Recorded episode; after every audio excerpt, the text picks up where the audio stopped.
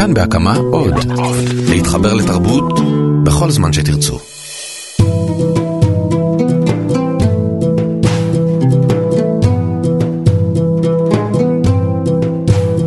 ילדיי האהובים והיקרים, אמונה וחמדת, מה שלומכם?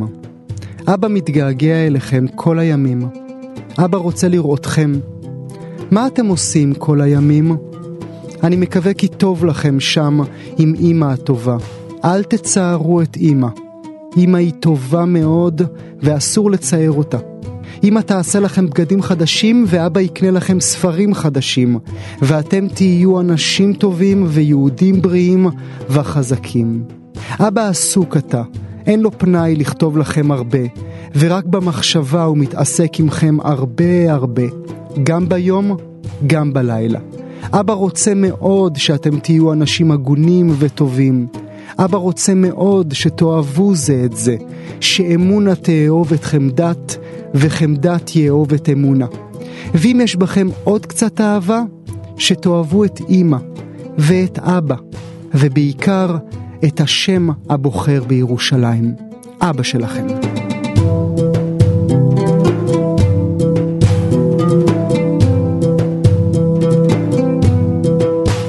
המכתב המרגש איתו פתחתי נכתב ב-1929 על ידי חתן פרס נובל, ש"י עגנון, והוא נשלח לילדיו, אמונה וחמדת. את התוכנית אנחנו נפתח בשיחה על חמדת שהלך השבוע לעולמו בגיל 94, ואנחנו נבדוק את החיבור בין בן לאב, בין בן שהקדיש את חייו למדע, לאב שהקדיש את חייו לרוח, בין בן שחי חיים חילוניים לאב שבצוואתו חייב את ילדיו לשמור שבת. אחר כך אנחנו נשוחח על תחרות המוזיקה הגדולה בעולם, לא על האירוויזיון, אבל עוד אחת, כזאת שאתם לא יודעים עליה שום דבר, ואנחנו נחגוג עם יאלי סובול 20 שנה לסדרה פלורנטין. וגם, גם אוסקר, יהיה אוסקר. אנחנו מתחילים.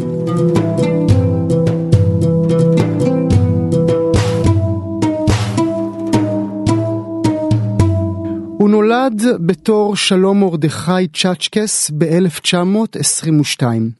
אימא שלו לא ממש אהבה את השם, היא כינתה אותו חמדת, כשם הגיבור העגנוני. כמו אבא שלו, גם הוא היה צמחוני, והוא מעיד על עצמו שאת אחותו, אמונה, הוא אהב יותר מכל. המילה הראשונה שאבא שלו לימד אותו הייתה הס. שלום לאיטה גליקסברג, יוצרת שי עגנון, מוקדש לנוות ביתי, מה שלומך? טוב, בסדר גמור.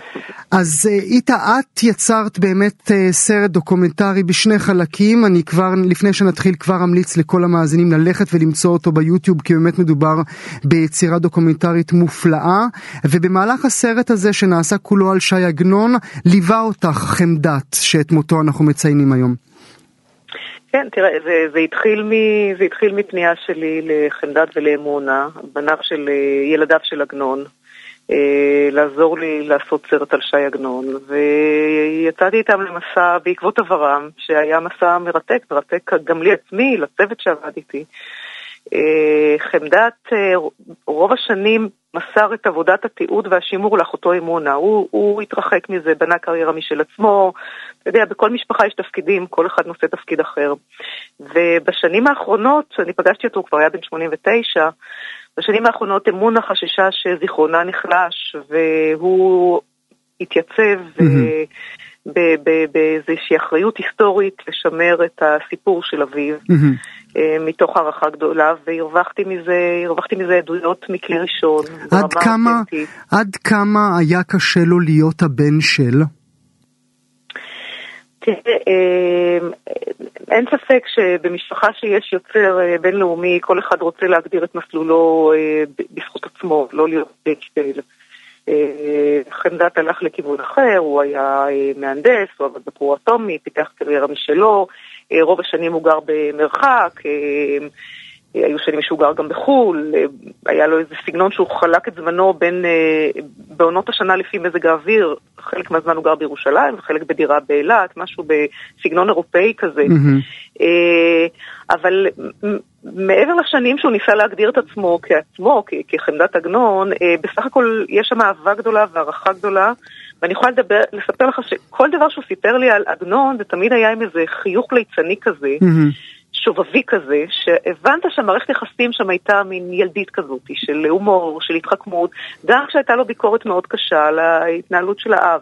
אה, וזו הייתה משפחה שאמרה אמת, נכון? גם האבא, שי, בכתביו, שהוא מאוד מדויק גם כאשר הוא אומר דברים לא פשוטים, וגם חמדת עצמו כשהוא מדבר על אבא שלו.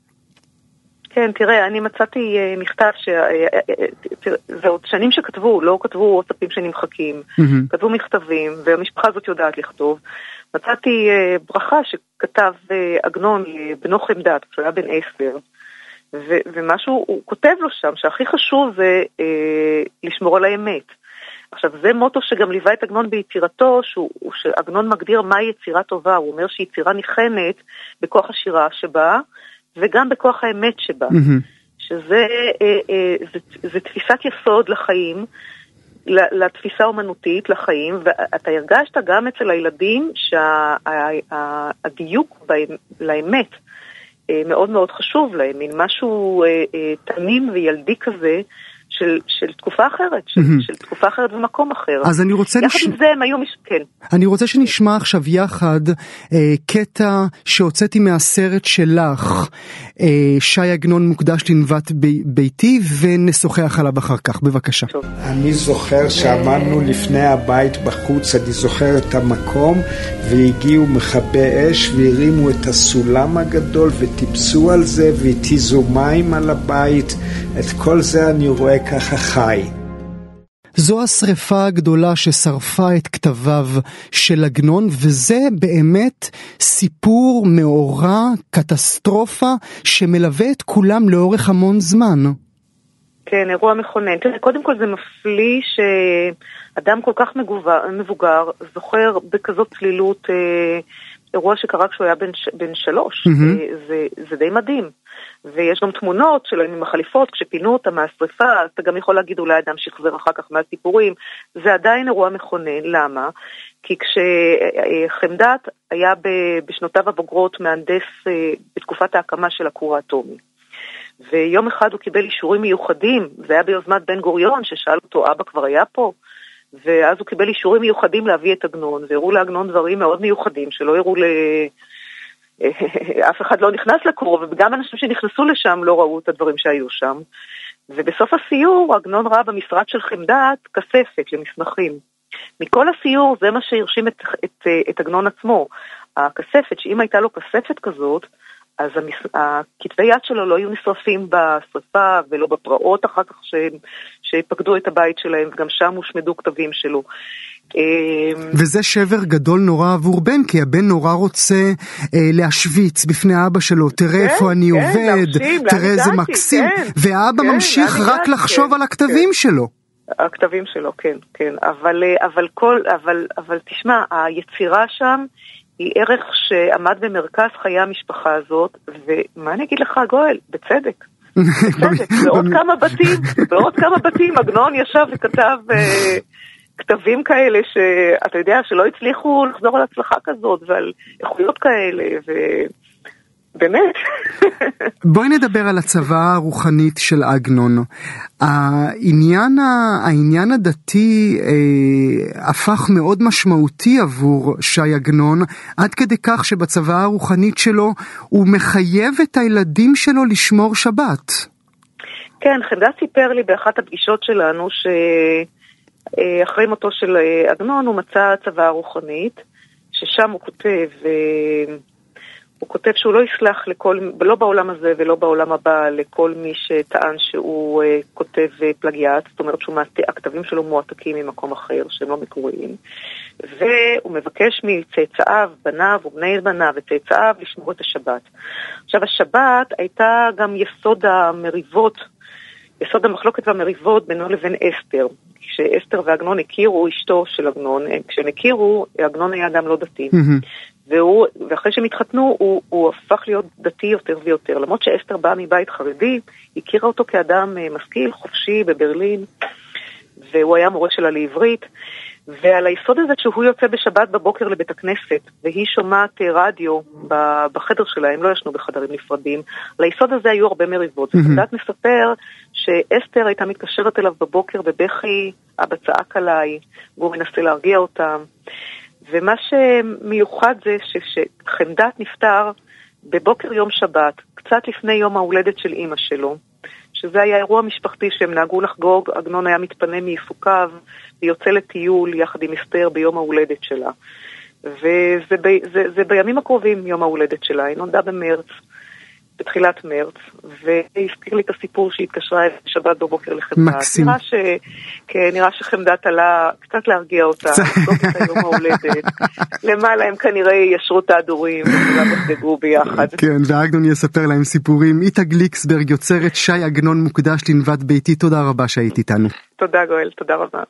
אז זו הייתה איתה, איתה גליקסברג, ואת השיחה הבאה אני רוצה להתחיל בסיפור ילדים. אז הסכיתו. מעשה בזקן אחד שהיה גונח מליבו. באו ושאלו לרופאים. אמרו שישתה חלב עזים. יצא וקנה לו עז והכניסה לדיר. לא היו ימים מרובים עד שאותה העז נתעלמה. יצאו לבקשה ולא מצאוה, לא בחצר ולא בגן, לא על גג בית המדרש, לא אצל המעיין, לא בהר ולא בשדה. שעתה כמה ימים עד שחזרה מאליה, ובחזירתה היו דדיה מלאים חלב הרבה, וטעמו כטעם גן עדן. ולא פעם זו בלבד, אלא פעמים הרבה הייתה מתעלמת מן הבית. יצאו לבקשה ולא מצאוה, עד שחזרה מאליה, והיו דדיה מלאים חלב מתוק מדבש, וטעמו טעם גן עדן. רפי וייזר, לשעבר מנהל הארכיונים של הספרייה הלאומית, תודה שאתה איתנו. זה בעצם ספר ילדים שכתב שי עגנון, מעשה העז. כן, זה סיפור ילדים, לילדים אה, עם אה, איזה רמזים קבליים, גם כך טוענים, אה, שכתב עגנון בשנת, ויצא לאור בשנת 1925, תרפ"ה. אה, במהדורה מיוחדת עם ציורים של אה, זאב רבן איש בצלאל. והסיפור הזה גם אה, תורגם והתפרסם פעמים רבות אחר כך בתור סיפור ילדים במשך השנים. היה לי העונג באמת לקרוא את הספר, והעותק שיש אצלכם בספרייה ריגש אותנו במיוחד וקשור לחמדת שאת מותו אנחנו מציינים בתוכנית הזו, כי בעותק שלכם הוא מקדיש את הספר לבנו, וכותב שם, לבני יקירי.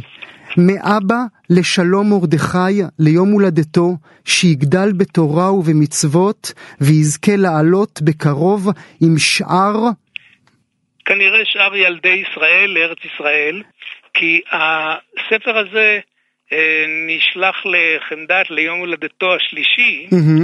אה, בזמן שהוא עוד ישב בגרמניה, אה, בשנה שעגנון ישב לבדו בארץ ישראל, שנת תרפ"ה, mm-hmm. והוא הגיע לארץ ישראל עם אמו אסתר ועם אחותו אמונה רק חודשיים לאחר מכן. Mm-hmm. אז אה, זה נשלח אליו במתנה בתור ילד בן שלוש. והוא ממשיך להתעקש ולקרוא לו שלום מרדכי. כן, זה היה שמו הרשמי, אבל אה, אסתר, אה, אמו, קרא לו חמדת, וכך זה אחר כך נרשם במסמכים הרשמיים. ועגנון לא ויתר, בשבילו זה על לא, שם אביו. בכל זאת עגנון קרא לו, אני חושב, חמדת, בתקופה יותר מאוחרת. על שם אחד הגיבורים המפורסמים של עגנון אה, מתקופת אה, אה, שהותו ביפו בזמן, מלח... בזמן העלייה השנייה. וצריך לומר, חמדת מאוד עזר לכם בעצם בהקמת או בהכנת הארכיון הגדול שיש אצלכם בספרייה הלאומית. קודם כל, אפילו הספר הזה, ההקדשה היא הקדשה בכתב יד של עגנון, וחמדת תרם את הספר האישי הזה אה, לארכיון, אה, לאוסף של הספרייה. אה, וצריך להזכיר, חמדת ואחותו אמונה שהם היורשים של ש"י עגנון, מילאו את כוונתו, לא הייתה לו צוואה כתובה עד כמה שאני זוכר, מילאו את כוונתו ומסרו בלא שום תמורה את ארכיונו העשיר והמקיף מאוד לספרייה. כש, כשבן משפחה עוזר בהקמת ארכיון, האם יש פנים שהוא מעדיף שלא יצוצו, צדדים שהוא מעדיף שהציבור הרחב לא ידע עליהם? באופן כללי, אם אתה שואל, אז יח... בוודאי שיש כנראה מקרים כאלה.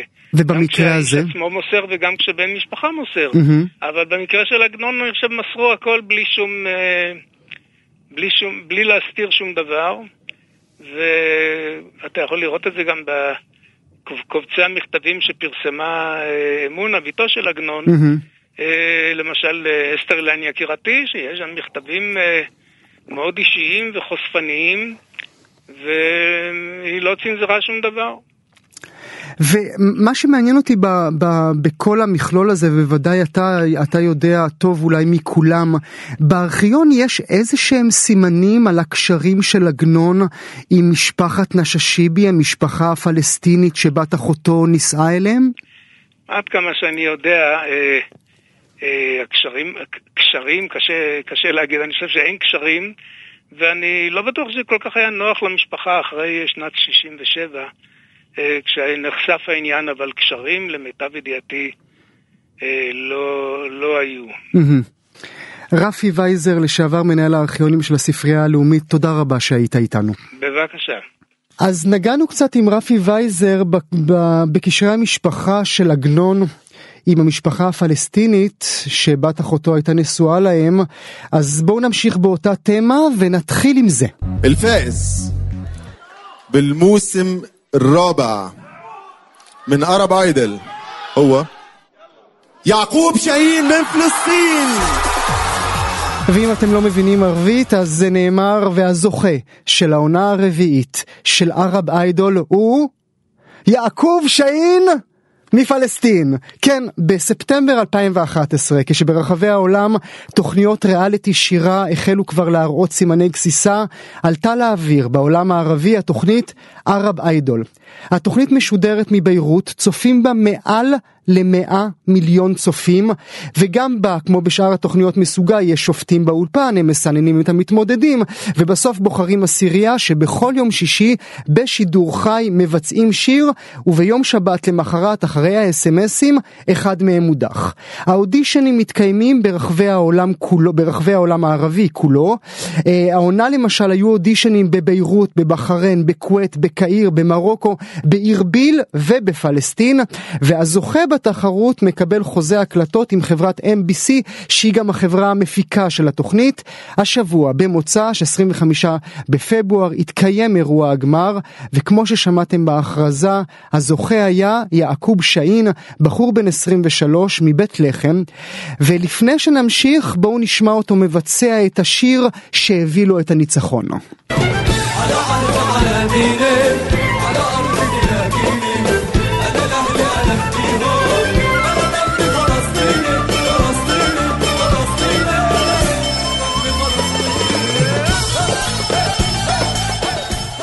שלום לשאדי בלן, עורך ומגיש תוכניות תרבות בכל ישראל בערבית. שלום גואל, בוקר אז טוב. אי אפשר היה, אי אפשר היה לטעות uh, במילות השיר ש... כן. שהביא ליעקוב את, ה... את הניצחון. עד כמה התחרות הזו היא פוליטית? היא פוליטית. יש לציין שהשיר הזה הוא קאבר לזמר אחר שזכה לפני שנתיים, שהוא מוחמד עסף, גם פלסטיני. כך ששהין בחר את השיר הזה במיוחד כדי ככה לקרוץ לכל הפלסטינים בעולם להצביע לו. אה, התחרות פוליטית מאוד כי כל העולם הערבי משתתף בה, רוב מדינות ערב כמובן, וזה מעניין, מעניין את כולם. ואנשים, אנשים אשכרה יושבים בימי. הצופים ממש יושבים בימי שישי כמו מדורת השבט ו- ו- וכולם יחד ומדברים על זה ומסמסים וזה סיפור גדול. סיפור גדול, במיוחד השנה כי שניים פלסטינים, אחד מהם אזרח ישראל, עלו לגמר, אז עוד יותר מעניין היה מי יזכה, הבחור מהרשות או הבחור בעל התעודת זהות הישראלית, היה מאוד מעניין ואני חושב שאחוזי הרייטינג היו מאוד מאוד גבוהים. ובאמת צריך לומר, הזוכה במקום השני הוא אמיר דנדן, הוא ממג'ד אל כרום, הוא זכה במקום השני. עכשיו, אני זוכר בעונה הקודמת שהמפיקים נאלצו להתנצל בפני הצופים על זה שהם חס וחלילה הראו את, את, את שטח ישראל וכתבו ישראל שם ולא פלסטין. כן, לא, הפעם כתבו מג'ד אל-כרום. אה, בלי ש... מי שיבין יבין, לא ישראל ולא פלסטין, אבל מי שראה את כאילו את השידור הישיר משם, היו שם דגלי פלסטין, זה היה בשבילו שזה כאילו פלסטינים שחוגגים. אהה, הבנתי. אבל העניין הפוליטי... הם העיטו מהערך הזה שיש לו אזרחות ישראלית. אבל העניין הפוליטי הוא לא רק ישראלי-פלסטיני, זה גם, ברוך השם, המדינות הערביות רבות ביניהם כמו אין מחר. גם העניין, הזוכה השנה במקום השלישי היה בחור מתימן, ואיך סעודיה הסתדרה עם העניין הזה, ואיך הזוכה הסורי מלפני שנתיים בכלל לא הסכים לשים עליו את הדגל הסורי. כאילו, יש שם עניינים. כן, בטח, עניינים מאוד גדולים. מה עוד שגם סעודיה שמפיקה את האירוע הזה בלבנון, לא רצה להפיק אותו השנה בלבנון, למה חיזבאללה שולטים בלבנון, וסעודיה וחיזבאללה לא ביחסים מי יודע מה טובים. כך שבסוף הם כאילו הפיקו את זה בלבנון. אבל כן, פוליטיקה נמצאת שם וחזק גם, חזק מאוד. מה עוד שהתימנים למשל, הם לא העבירו שידור ישיר מתימן, העבירו שידור ישיר לאוהדים שלו מג'דה, מסעודיה. כי הם לא רצו לצלם בתימן. כי, כן, לא רצו לצלם בתימן, לא יכלו גם, ומלחמה יש שם, שהסעודים כאילו... זה לא רק עניין לא פוליטי, אלא זה גם עניין דתי, נכון? גם לסיפור הנוצרי-מוסלמי יש עניין בקטע הזה. השנה היה קצת, אבל קצת ככה בפייסבוק כמה התייחסויות לזה, כי מן הסתם שהין נוצרי ודנדן מוסלמי, אבל... ניסו כמה שיותר להמעיט מזה, אבל זה, זה היה נמצא שם. עכשיו, הזוכה, מש, הזוכה משנה שעברה, מוחמד אסף, הוא, הוא, הוא הנינט שלהם, נכון? הוא כאילו הכי גדול בכל, בכל העונות. נכון, זה לפני שנתיים. שנתיים, סליחה. כן, לפני שנתיים. כן, הוא הכוכב הכי גדול שהוציא התוכנית הזאת, שיצרה תוכנית הערב איידול. הוא מאוד פופולרי לא רק בארץ, כאילו לא רק אצל הפלסטינים, בכלל בכל העולם הערבי, והאלבומים שלו נמכרים בכל מקום. הוא הסטאר, והיה כמובן בגמר, ושר עם שני המתמודדים שעלו למקום ראשון ולשני. אז הוא הגיע. אוקיי, אז תגיד לי לסיום, החיים שלהם משתנים לחלוטין מבחור שמגיע מבית לחם, מה יהיה איתו בעוד חודש? איפה הוא יגור? כמה כסף יהיה לו? מה יקרה איתו? אם נסתכל על מה שקרה לאסף, אז הוא עבר מעזה ולא היה כאילו מאוד מאוד עני, בחור שמאוד מצליח ועשיר, הוא גר בדובאי. ככל הנראה גם שהין יקרה לו אותו מסלול, יעבור באותו מסלול מבחור רגיל ב... מבית לחם הוא כבר יהיה לו כמה, כמה בתים בכמה מדינות ערב. ולסיום שדי תגלה לי למי אתה סימסת? לשהין את האמת. הוא יותר כזה, יותר, הוא מוכשר. הוא כוכב. הוא כוכב. שדי בלן, עורך ומגיש תוכניות תרבות בכל ישראל בערבית, תודה רבה שהיית איתנו. תודה, תודה לך, ביי ביי. טוב, אם אנחנו כבר בענייני מוסיקה וחגיגות, בואו נשמע את זה. היא אמרה לי, תראה, החיים די קלים. נזכור לנו חדר בדרום תל אביב, ונחיה כמו גדולים. כן, אתם זיהיתם לבד, שיר הנושא של הסדרה פלורנטין עם השיר מכה אפורה, שיר שהפך להמנון, הפך להצלחה כבירה.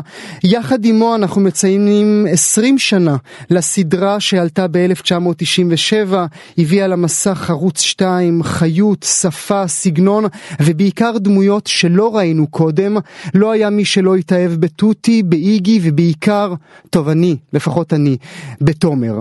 אז בשביל לשוחח עליה, החלטנו לדבר לדבר דווקא על השיר שבלחן ובמילים שלו הצליח לתפוס את מהות הסדרה כולה. שימו לב מה אני עושה פה, זאת תהיה שיחה בלי מטאפורות, בלי דימויים, עם מרואיין שהוא שיכור כמו שהוא בחיים, כי זה מה שאני רוצה וזה מה שיהיה. שלום ליאלי סובול. שלום גואל, מה שלומך? ראית מה עשיתי פה? ראית? ראית איזה תעלול? כל הכבוד, אני משנה בעצמי את המילים ככה להופעה. אז צריך לומר, יאלי סובול, אה, מוניקה סקס, אה, אתה יודע מה?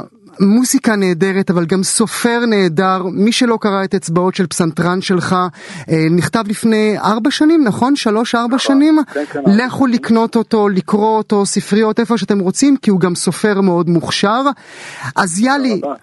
אתה היית בכלל באמריקה כשה, כשהשיר הזה שלך הפך להמנון נכון?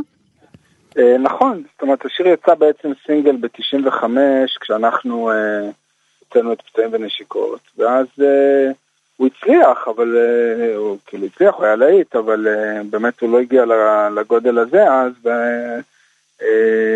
ואנחנו טסנו, לא היינו פה כשהסדרה הזאת עלתה. מתי הבנתם שמשהו קורה? האמת שלא ממש ידענו, היינו די מנותקים, אתה יודע, היינו אז... אה, היינו בניו יורק, לא היה אינטרנט, לא היה כלום, לא ממש, כאילו שמענו קצת מחברים שעלתה סדרה נורא מגניבה וזה. אנחנו האמת שכאילו עוד לפני שטסנו, ביקשו מאיתנו את, ה... את השיר ואנחנו די התנגדנו. למה? אה, כי, כי הבנו שצריך לקצר אותו בשביל, ה... אתה יודע, בשביל הפתיח של הסדרה. ואמרתי, מה פתאום שיקצרו את השיר? מה זה, זה או שישימו את כולו או שלא. בסוף הסכמנו, כאילו, הגרסה מקוצרת אבל די ארוכה, שהשאירה איזה דקה וחצי שתיים מהשיר בתחילת ה... תחילת הפתיח הזה. והאמת שגם בגלל שזה היה של גל רחובסקי, וגל אה, היה בן אדם שאני מאוד אה, אה, הערכתי, אז כאילו, אז אמרתי יאללה, בוא, בוא ניתן אה, אישור. וזהו, ואז נסענו ולא ידענו מזה שום דבר. אה, רק כשחזרנו, אז בעצם הבנו, זאת אומרת, אחרי שנה וחצי בערך, הבנו ש... שהסדרה נורא הצליחה ושהשיר פתאום נהיה עוד יותר מצליח. תאר לך מה היה קורה אם לא היית נותן את השיר לסדרה. אה, באמת שאלה טובה, אתה יודע, תמיד בחיים, אתה יודע, אפשר לשאול מה היה אילו. נכון, נכון. אה, מבחינתי זה לא משנה את הדרך יותר מדי, אתה יודע, אבל, אה, אבל לא יודע, באמת מעניין. אבל זה לא הכניס אתכם לאמצע הדרך? זה לא הכניס אתכם למיינסטרים אה, ההצלחה הכבירה הזו? אה, אולי זה קצת עזר עוד, אתה יודע, זה, זה בטח עזר מאוד מהבחינה הזאת שנעלמנו, אתה יודע, אחרי האלבום הראשון, כיוון שהחלטנו לעבור לניו יורק, אז נעלמנו בעצם אה, מהנוף לשנתיים ככה, מהמם. אה, זאת אומרת, בתור התחלה, ובעצם עד האלבום השני אה, עברו חמש-שש שנים, כי שחר נשאר בניו יורק, ואני חזרתי, עשיתי אלבום סולו, פיטר חזר והצטרף לזבובים, אז בעצם אה, כאילו חמש, חמש שנים עברו מהאלבום הראשון לאלבום השני, שבעיקרון זה זמן מאוד לא בריא אה, ללהקה להיעלם אחרי האלבום בוודאי. הראשון. אבל אה, אז השיר באמת אה, גרם לזה שכשהאלבום השני הגיע כולם עוד זכרו מה זה סקס. מהמם. ואין אין קצת תחושה כזאת שחטפו לך את השיר? שהוא בכלל שייך כבר למשהו אחר, ליצירה אחרת, ולא לך ולאלבום הבכורה שלך? הרגשתי מאוד בנוח עם מה שקרה איתו בסדרה, הרגשתי שהוא באמת מאוד מאוד התאים שם, אז אה, אתה יודע, לפעמים באמת בהופעות צועקים לי, תעשה את השיר של פלורנטין, אבל אה, אני מקבל את זה באהבה. אז בוא נדבר על האלבום החדש שלך, שאם אתה כבר איתי אני לא יכול שלא. ריצות ארוכות, זה מעניין כי עשית קמפיין אדסטארט בשביל שהוא יצא אה, לפועל, והוא הצליח מעל המצופה, אסף אמדורסקי. אה, ספר לי מילה עליו. אה, זה באמת אה, אלבום, ש... אלבום סולו חדש, שאנחנו משיקים אותו בשני לשלישי בברבי תל אביב, ואסף אמדורסקי שהפיק אותו מוזיקלית יבוא להתארח ויעשה אירוח מאוד מעניין, וגם אלון עדר שהוא מוזיקאי שאני מאוד אוהב, אה, יתארח ב- בהופעה, ואנחנו בדיוק עכשיו בחזרה ומאוד מתרגשים לקראת... אה, ובעצם, אה, אתה יודע, זה אלבום שמבחינתי הדבר המרכזי שקרה בו, שפשוט הכרתי המון אנשים מעניינים וחדשים שלא עבדתי איתם קודם. אה, וממש הרחבתי לי את מעגל האנשים היצירתיים והאומנים שאני מכיר ועובד איתם, מבחינתי זה ה- הבונוס הכי גדול של האלבום הזה. וכל פעם מחדש יש את התחושה שאולי זה לא יקרה שוב? אה, מה, שהכתיבה? כן. אה, תראה, כן, תראה, כתיבה זה תמיד דבר שקצת... אה, אתה לא יודע באמת אם, אה, אם זה יבוא שוב, כאילו, באופן עקרוני, אתה יודע, אתה מרגיש שיש לך כבר את האומנות הזאת, כן? זאת אומרת, הקראפט, מהמם. כתיבת שירים, בכל זאת, אחרי שמונה אלבומים, אה, ואני יודע שאני יודע לבנות את הכיסאות האלה, אבל אה, האם הם יצאו יפה, זה אף פעם אין לדעת. אה, יאלי, אנחנו נסיים את השיחה שלנו עם צלילים אה, מתוך עד שלא. אה, הרבה הצלחה, תודה רבה שהיית איתנו, ושיהיה לך מלא כיף. תודה רבה, גואל. ביי, להתראות.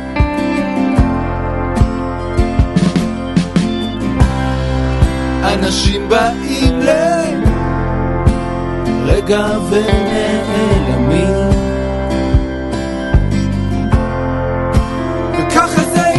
יהיה כשלא ומסדרה שבלי שום התנצלויות הביאה לראשונה אל המסך דמויות להט"ביות, אנחנו עוברים לדבר על טקס האוסקר. כן, אני יודע, כולכם ראיתם, כולכם שמעתם, אתם מצטטים בעל פה את הפדיחה הגדולה שהייתה שם, ולא, לה לה לנד לא זכה, וכן, אור ירח של ברי ג'נקינס הוא הסרט הטוב ביותר לשנת 2017.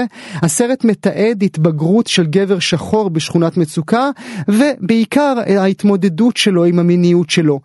אז אם זה ככה, למה בעצם אף אחד לא התייחס לעובדה שבפעם הראשונה מזה 90 שנה סרט הומואי זוכה בפרס הקולנוע החשוב ביותר בעולם? זה בגלל הפדיחה, או אולי בגלל הומופוביה מוסווית שגרמה לכולם להתעלם מהפרט החשוב הזה? בדיוק בשביל זה הזמנתי את ליאור אלפנט, מנהלת אומנותית של פסטיבל לסבית קטלנית, שהבנתם לבד על פי השם, הוא פסטיבל קולנוע לסבי. שלום ליאור. שלום. אז מה, זו הומופוביה או זו הפדיחה? אז קודם כל אני חושב שזה שילוב אה, מנצח של שניהם. כי אני בעיקר מדבר על הדיווחים שאחרי. זה נכון שזה מאוד אה, מאוד צהוב ומאוד סקסי לדבר על פדיחה כזאת, אבל בעצם אף אחד לא דיבר על הסרט שזכה, ונדמה לא, לי לא, שאף אחד לא זוכר שהדבר הזה זכה, וחלפו רק כמה ימים. אגב, זה, זה לגמרי, זה, זה נכון מה שאתה אומר, זה גם קרה, אני לא יודעת אם אתה זוכר, בפרסי אופיר, שאחרי הנאום של מירי רגב, כולם דיברו על מירי רגב ואף אחד לא דיבר על הסרט הזוכה. כן. כאילו, יש איזו נטייה כזאת. של אירועים מאוד אה, עסיסיים באמת, רכולותיים שקורים. שמנצחים את התוכן במקרה הזה. אז בואי נדבר על סרטים. אז בואי נדבר על סרטים להט"בים. פעם הראשונה בכל תולדות האוסקר.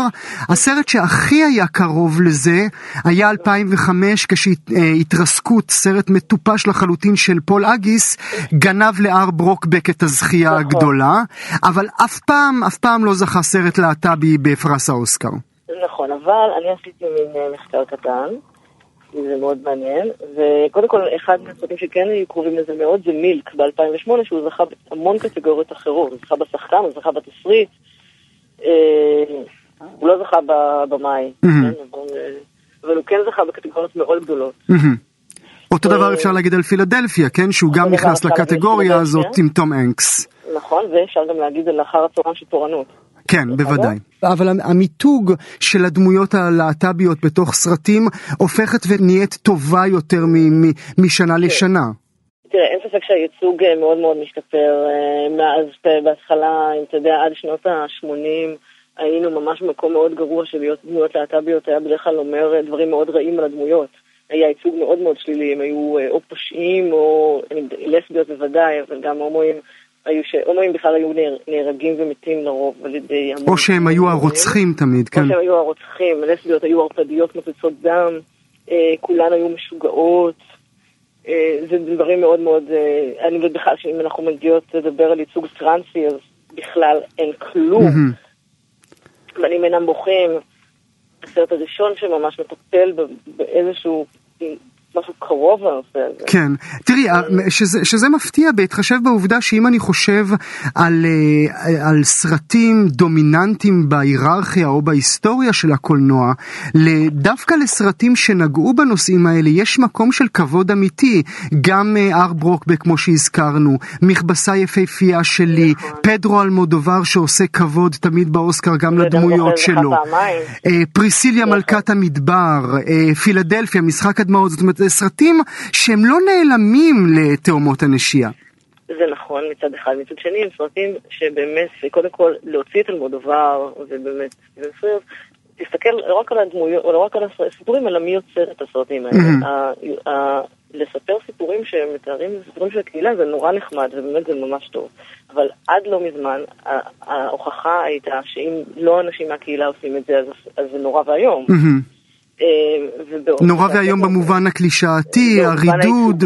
והקלישאה, גם הייצוגי וגם הקלישאתי. מהמם. אה, עכשיו, מה שקורה בהוליווד היום, וגם בישראל, בעצם בכל מקום שכמעט שיש בתעשיית קולנוע שנשלטת רובה ככולה על ידי גברים לבנים סטרייטים, מהמם. הם פשוט לא מעוניינים לשמוע סיפורים אחרים, אלא אז איך כן זה- הם עושים אותם. אז איך זה מסתדר עם העובדה שאותם גברים לבנים מצביעי אוסקר נתנו אה, את הפרס הגדול ביותר לסרט שהוא לא רק הומואי אלא גם הומואי שחור? נכון. אז קודם כל, אני חושבת שהשנה הפרס היה... אה, אגב, אני מאוד מאוד אהבתי את אור ירח, אני חושבת שזה סרט מצוין. אה, אבל אני חושבת שהפרס השנה היה מאוד פוליטי. זה היה הצבעה פוליטית, זה היה לאחר שהייתה שנה שעברה מחאה מאוד גדולה על חוסר ייצוג של שחורים באוסקר. מהמם, האוסקר הלבן. האוסקר הלבן, בדיוק, ותסתכל על, ה... על הזוכים באוסקר השנה, אה, גם השחקנית משנה, והנאום הממש מרגש שלה של ויולה, וגם ה... זה הצבעה שהיא פוליטית. אני חושבת שאם שנה שעברה לא היה את. זה, הסיכויים של אור ירח... היו יורדים. היו יורדים. אני חושבת שאור ירח לא זכה כי, הוא, כי, זה כי זה סיפור של התבגרות מינית. אני חושבת שהוא זכה כי מדובר בסרט של יוצר של שחורים על שחורים. ומילה לסיום, מילה לסיום, את חושבת שהתמה או הדרך בה מיוצג, ההומו בסרט אור ירח לא מחזיר אותנו שנים אחורה?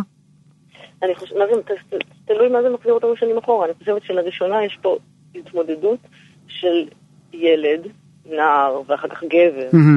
שהוא לא נמצא בתוך המקום, ה... שאולי את הסיפור שלו, אני בטוחה שמהדהד כמעט לכל גבר הומו, אה, וגם לי כאישה לסבית. אה, אבל הוא נותן אותו בתוך קונטקסט של השכונות, שמה שאולי מזכיר הכי הרבה, אי פעם ראיתי את זה, זה המקרה של עומר מהסמויה. מהמם. זה לא בהחלט חושבת במחוזות ש- האלה, כן. כן, לא חושבת שראיתי משהו כזה, אז מהמקרה, מהבחינה הזאת לא, אני לא חושבת שזה מחזיר אותנו שנים אחורה, אני חושבת שזה לוקח אותנו שנים קדימה להבין שהומואים יש בכל מקום, ואפשר לדבר עליהם בכל קונטקסט. ליאור מה אלפנט, ליאור אלפנט, תודה רבה שהיית איתנו והחכמת אותנו. כהרגלך.